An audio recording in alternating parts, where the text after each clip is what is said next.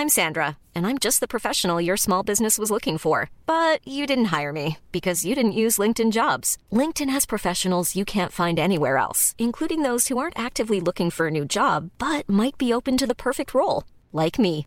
In a given month, over 70% of LinkedIn users don't visit other leading job sites. So if you're not looking on LinkedIn, you'll miss out on great candidates like Sandra. Start hiring professionals like a professional. Post your free job on linkedin.com/people today. Mom deserves the best, and there's no better place to shop for Mother's Day than Whole Foods Market. They're your destination for unbeatable savings, from premium gifts to show-stopping flowers and irresistible desserts. Start by saving 33% with Prime on all body care and candles. Then get a 15-stem bunch of tulips for just $9.99 each with Prime. Round out Mom's menu with festive rosé, irresistible berry chantilly cake, and more special treats. Come celebrate Mother's Day at Whole Foods Market.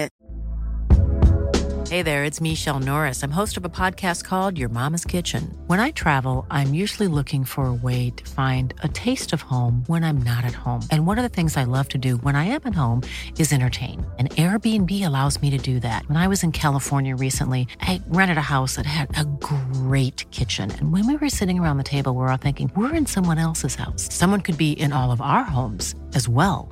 If you have a home, but you're not always at home, you have an Airbnb. Your home might be worth more than you think. Find out how much at airbnb.com/slash host.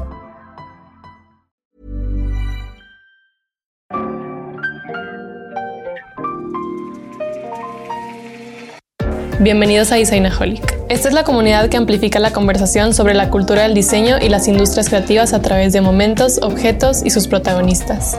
Bienvenidos. Descubre el reporte de la Design Studio sobre el panorama digital en México, una herramienta esencial para dominar el mercado digital mexicano en la era post-pandemia. En el episodio de hoy, José de la platica con Jorge Diego sobre este informe detallado que destaca oportunidades únicas para proyectos digitales en un mercado competitivo, ideal para emprendedores y empresas que buscan innovar en el sector digital mexicano. El reporte incluye un análisis profundo de perfiles de usuario que reflejan una variedad de comportamientos y actitudes tecnológicas. Quédate al final del episodio y descubre un descuento especial para adquirir el reporte hoy. Obtén este recurso indispensable para comprender y aprovechar al máximo el mercado digital en México. Descubre el mundo de IHO, el aliado en equipamiento de espacios con más de 30 años de experiencia. Explora su amplia gama de mobiliario, iluminación y soluciones arquitectónicas. IHO se dedica a crear espacios eficientes que cuidan de las personas, proporcionando todo lo necesario.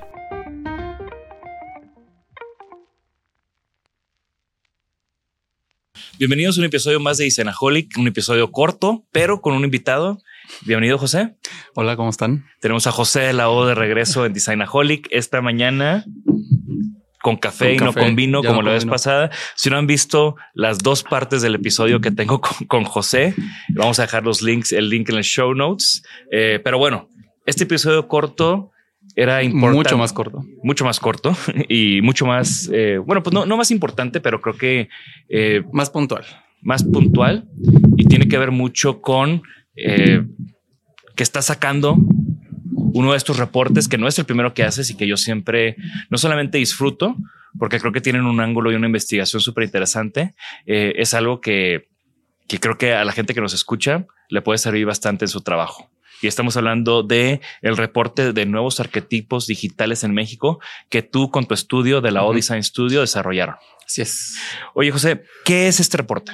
El, es un reporte que salió por la necesidad que vimos de que queremos entender mejor a las personas en México y su relación con la tecnología. Porque solamente hay acceso a información más cuantitativa, ¿no? ¿Cuál, es, el tele- ¿cuál es el dispositivo que más se utiliza? Pues el, el smartphone, obviamente, pero no sabemos por qué.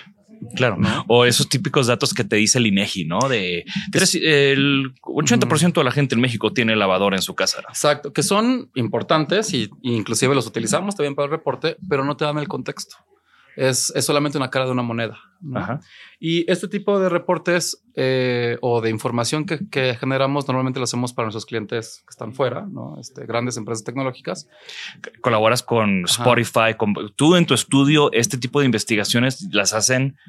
O sea, a mí lo que me gusta mucho es que Estas son cosas por las que te pagan mucho dinero por hacer empresas internacionales como Spotify, como Google, como IKEA, ¿no? Y en este caso, tú generas estos reportes y estas investigaciones y las haces abiertas o a un precio accesible. Sí, el, o sea, algo que nos llama la atención es de que pues, obviamente empresas de fuera eh, les llama mucho la atención a, nosotros, los usuarios mexicanos, ¿no? Entonces invierten muchos recursos en entendernos. Pero es interesante porque cuando ves las empresas en México, sobre todo las que se dedican a servicios digitales o productos digitales, eh, se enfocan más en el valor que generan y no tanto en el valor que esperan las personas. Ok. Y normalmente ese tipo de, como dijiste, ese tipo de estudios son muy robustos, son muy complejos, son más del lado cualitativo. Entonces nosotros entrevistamos personas, les ponemos a hacer actividades, collages, parecen más como un juego, porque entonces nosotros podemos entrar a un nivel más tácito, menos superficial, ¿no? O sea, cuando, tú cuando yo te pregunto, Jorge Diego, ¿qué te gusta? Te estoy escuchando, te estoy observando pero yo necesito hacer otro tipo de actividades más creativas para entender más tus motivaciones, tus expectativas, tus miedos y ese tipo de cosas que tal vez no salen a la primera, que digamos lo vamos descubriendo juntos, ¿no? Ese tipo de, de, de, mm, de, investigaciones, que es lo que hacemos en mi estudio, son muy comunes en, en la industria tech globalmente, ¿no? UX UI. Pero en México como que hay más un drive hacia lo que yo estoy produciendo y, diseminarlo, ¿no? Entonces, pues nos llama la atención de que en México, pues no hay acceso a ese tipo de información y también nosotros eh, es sumamente importante entendernos cómo, cuál es la relación entre nosotros y la tecnología. Nosotros hablando a los mexicanos. Y lo que decidimos fue, en vez de esperar a que una empresa financie un mega estudio, nosotros más bien como que le dimos la vuelta, nosotros hicimos este estudio como normalmente lo hacemos y lo hacemos mucho más accesible, pensando que pueda ser muy atractivo para personas de, como para, para medianas y grandes empresas que tal vez no tienen tanto capital para hacer este tipo de cosas, pero sí pueden tener un punto de partida para que puedan tener una decisión más informada. Claro, y al final esto es también como una probadita de, de, algo que se puede hacer con mucha más profundidad cuando hay más presupuesto y más tiempo. Exacto. Con cómo siempre hablamos un poco de por qué lo haces. Ahora quiero saber cómo con quién lo haces. O sea, con quién hablas. Ahorita estas actividades que decías, eh, eso fue para lo que me buscó uno de tus. Exacto. Okay. tú eres parte del proyecto. Yo soy parte del sample y, este y inspiraste uno de los arquetipos también. Déjame. Ok, a ver, platícame, platícame más. Este, pues primero dime como a quién entrevistas y quién platicas y luego platicamos de quiénes son esos arquetipos que resultaron. Muy bien. Y aquí ya violamos tus términos y condiciones de privacidad, pero bueno. Ah. pero muy tú. Eh, eh, mi este, permiso. Perfecto. Pues tiene que ser un, o sea, algo que es muy importante aclarar es que no es un estudio estadístico. Ok. Es un estudio más cualitativo, donde más bien eh, recaudamos historias y recaudamos información el, hay un término que se me olvidó exactamente cómo se llama, que me voy a tardar mucho tratando de encontrar la palabra correcta, pero este, pero es otra manera de investigar que tal vez la que normalmente las personas ven que es como de cinco de cada diez personas. No, eso no va por ahí. O, un focus group. O un focus group que está super biased, ¿no? Entonces, aquí más bien es, vamos a descubrir cosas. Y entrevistamos literal a 30 personas de diferentes segmentos socioeconómicos, de, en, en lugares periurbanos, rurales, eh, en Monterrey, en Ciudad de México. En Monterrey, Ciudad de México, en Tetitlán del Valle, en, lugares periurbanos, ciudad, o sea, eh, hombres, mujeres, o sea. No, no fue nada más tú y tus cuates, o sea, sí fue. es, un, Hicimos todo un, un, un, reclutamiento y obviamente, pues, este, si hubieran sido mis cuates, hubieran sido por diseñadores, ¿no? Claro. Entonces, este, no, y, y empiezan a hacer cosas muy interesantes. Entonces, el, yo creo que una manera muy puntual de sintetizar toda esta información, porque creo que son como, al final salieron algo así como 200 páginas, un rollo así, o sea, es un, es súper robusto lo que hicimos y pues obviamente es muy difícil de digerir.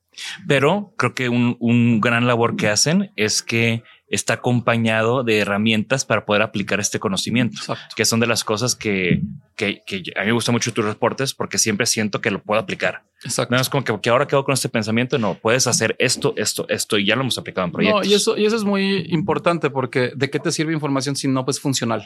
Exacto. Eso, lo cuidamos mucho, que sí la gente lo puede utilizar, ¿no? Que no sea nada más, ahora ya es esto, sino cómo lo hago, ¿no? Y por eso el reporte se llama eh, Nuevos Arquetipos, porque diseñamos cuatro arquetipos que representan a diferentes maneras de la adopción tecnológica en México. Ok. ¿Cuál, ¿Cuál, es mi arquetipo? Tu arquetipo voy a, el, me gustaría empezar primero con los es que tu arquetipo es un poquito más global. Ok. Y que, bueno, si quieres te lo digo. tu arquetipo eh, le... Oye, siento que me estás leyendo mi horóscopo, ¿no? Como eh. tu horóscopo es escorpión ascendente, tu arquetipo es... Tu arquetipo se llama eh, productivos ambiciosos. Ok. Y ahí te va. Es un segmento de la población socioeconómicamente un poquito más alto y utiliza, son los que sí están dispuestos a pagar una suscripción de un servicio digital. O, o, 100, como las que yo 100. Eh, y aquí lo interesante de ese arquetipo es de que utilicen la tecnología para eficientar su vida diaria. No solamente la parte de trabajo, pero también su vida personal.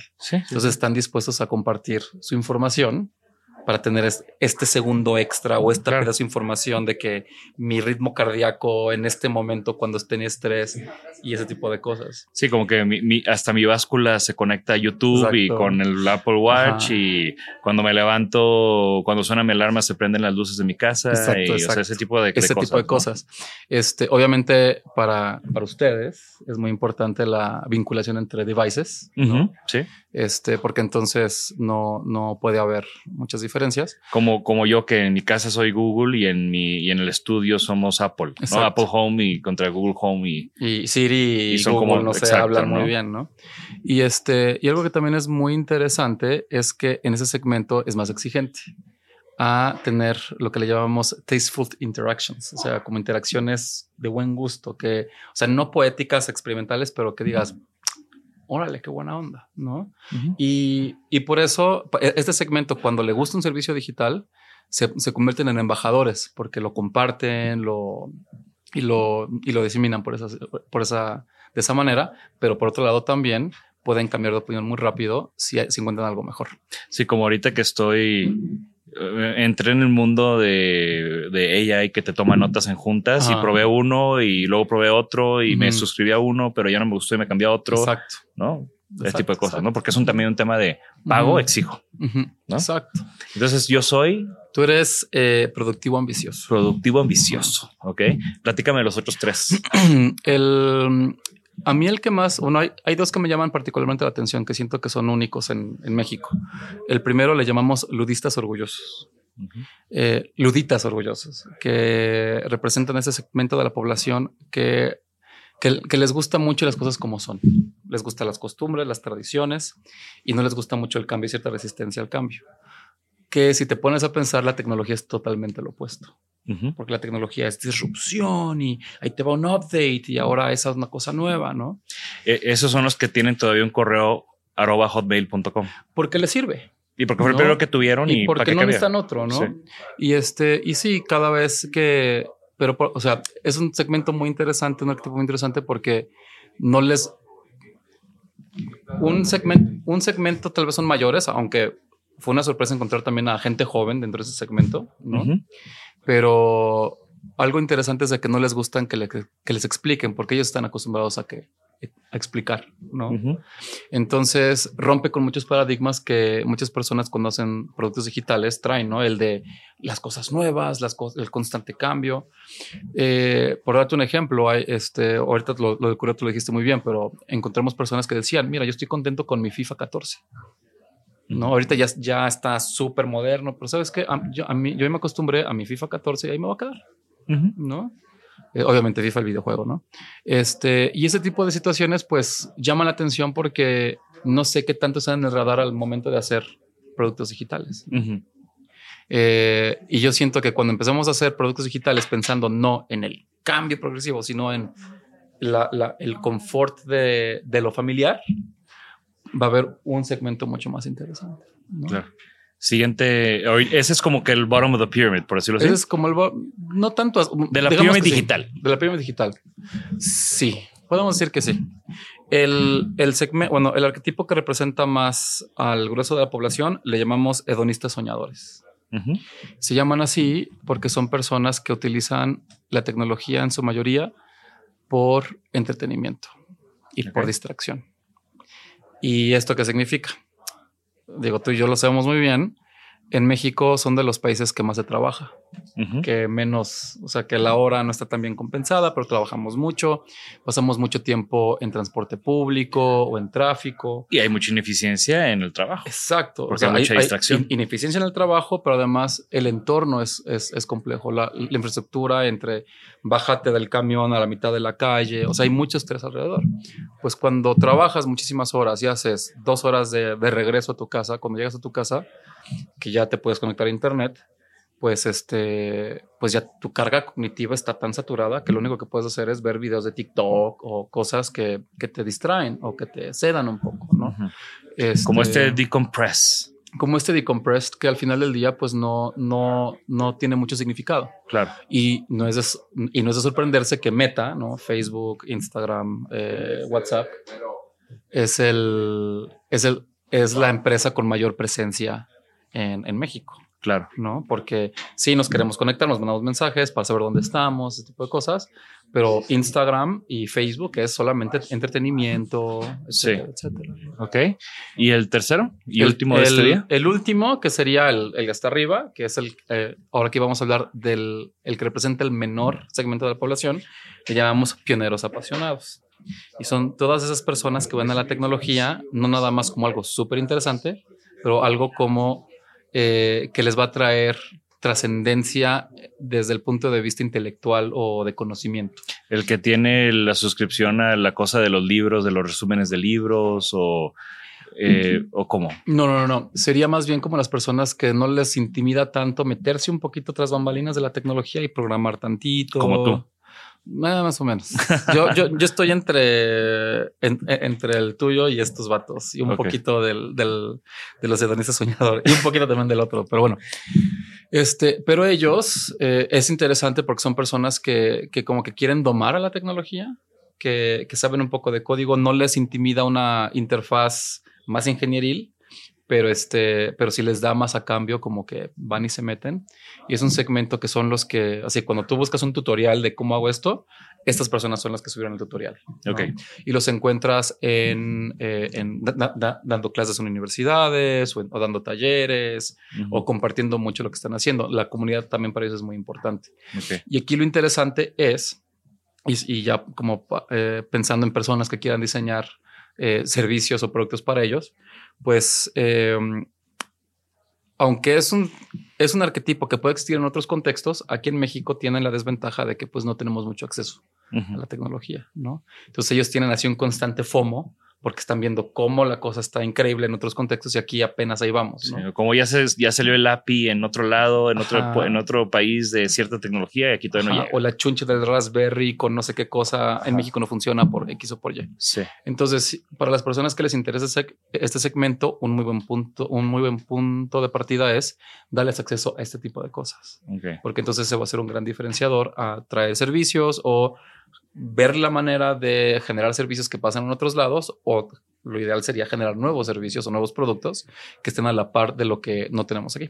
Y, y estos, este reporte platicamos al principio que una de las cosas que me gusta es que es aplicable, ¿no? Que te da herramientas. Sí. ¿Qué tipo de herramientas? Además de estos perfiles ya a profundidad, ¿qué más puede la gente esperar en estos reportes? Ok, el, digamos, cuando tú, cuando tú compras el reporte, compras básicamente un paquete con muchas, muchos eh, productos, por así decirlo, ¿no? Obviamente el reporte de tantas miles hojas, que básicamente se divide en tres, que es una introducción al, al usuario mexicano, como cosas que vimos en común de todos, que ahorita no va a dar tiempo de platicar, los arquetipos, y cada arquetipo tiene lo que llamamos personas o personas, este, para que las, para que la gente que lea el, el reporte entienda mucho mejor cómo aplicarlas. En vez de decir, hedonistas, no sé, ludistas orgullosos, tenemos a Jaime, que Jaime le gusta esto, esto y lo otro, y este, y le da miedo esto, y no, como que ya tienes un personaje al que tú le puedes diseñar, ¿no?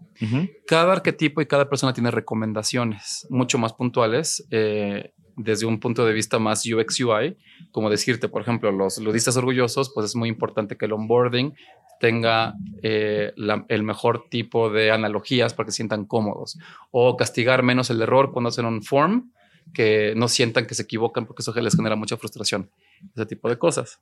También viene eh, un toolkit para que tú puedas diseñar propuestas de valor que tú ya tienes para, un, para alinearlos con lo, que, con lo que necesita cada arquetipo, ¿no? Entonces, tú ya, o sea, cuando bajas el, el paquete, imprimes tus worksheets y tú y tu equipo pueden empezar a diseñar o co-crear nuevos servicios o adaptar los servicios que tú tienes para un arquetipo más puntual.